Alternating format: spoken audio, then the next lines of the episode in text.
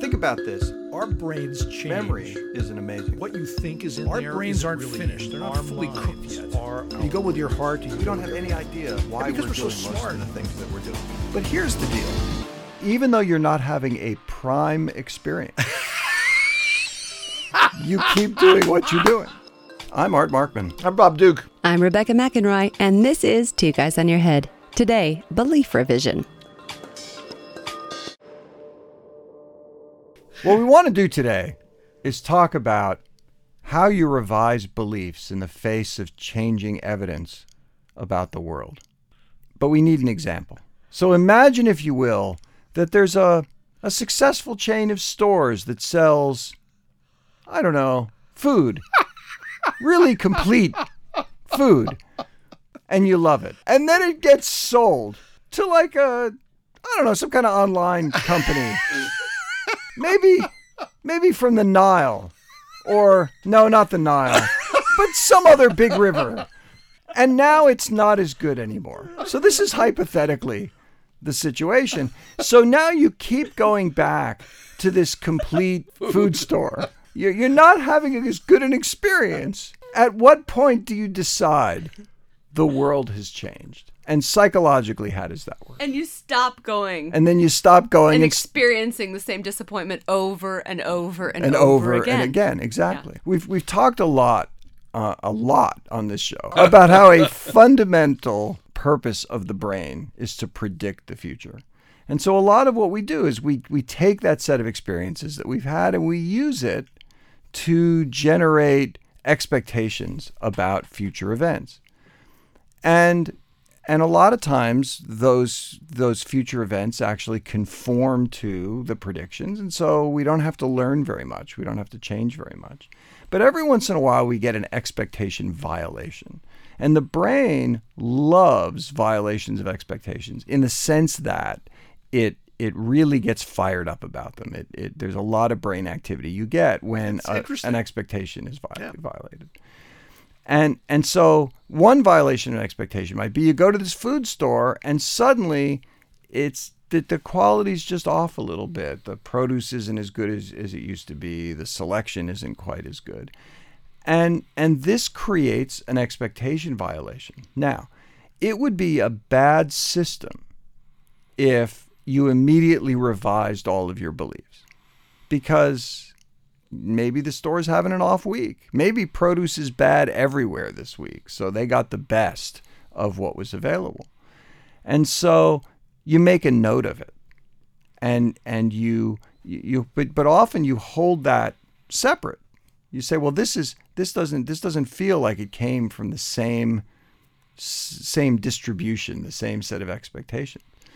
But you don't really make a, a significant change immediately but you look to see whether over repeated visits whether you you now have a new consistent set of observations.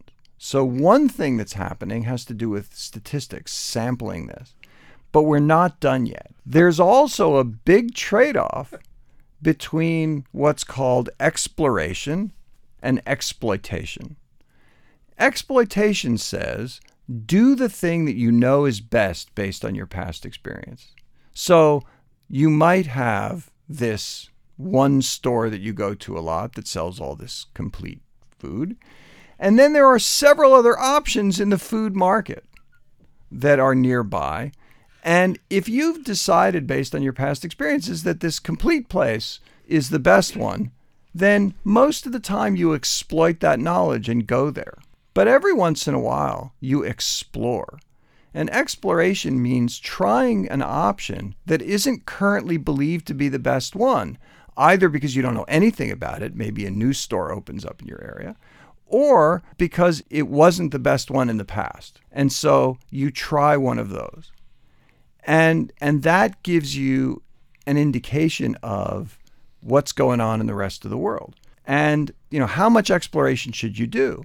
Well, if the world is very stable, meaning nothing ever changes, you should almost never explore because chances are the thing that you think is worse is worse and the thing you think is better is better.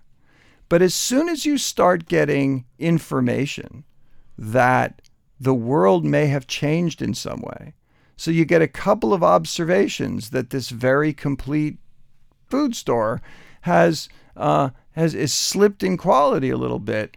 That's a signal to increase your rate of exploration by looking at other stores. So you now start gathering observations, not just about the place you used to shop, but also the new places. And that information may tell you yes, the world has changed, and it's changed because the quality of of this option that used to be a really good one has gone down to the point where you may engage in some exploration for a while and then begin to exploit your knowledge again, but now leading to a different outcome with the discovery that some other option or options turn out to be better than the one that used to be the best one. In situations like this, we're disadvantaged by two features of ourselves. One is our not liking change, and the other one is hope. Each time we go and get information that's divergent from what has been our past experience, we hope that this is an anomaly that will correct itself. Because if it's not, well, now we got work to do because we got to figure out where we're we going to go now and what's our next choice going to be. And yeah, And there's, that was what's called a they're called switching costs. Yes, exactly. Switching Yeah, costs. because there's a cost to doing things differently than you did them Yeah. before. You need to plan your route to the new store. You need to figure out how to navigate that store because you don't have a mental map of the way it works anymore. Uh, all of these factors made it make it easier to keep doing what you were doing last time, even as the quality of that option goes down. And and so back to your original question, like why why are you persisting in going to this place and feeling repeatedly disappointed with your experience? Well, two things because the doing something different is more effortful and you would rather not do that. But because there's that extra effort that we would have to expend, our hope that this will get back to normal is really strong. yeah.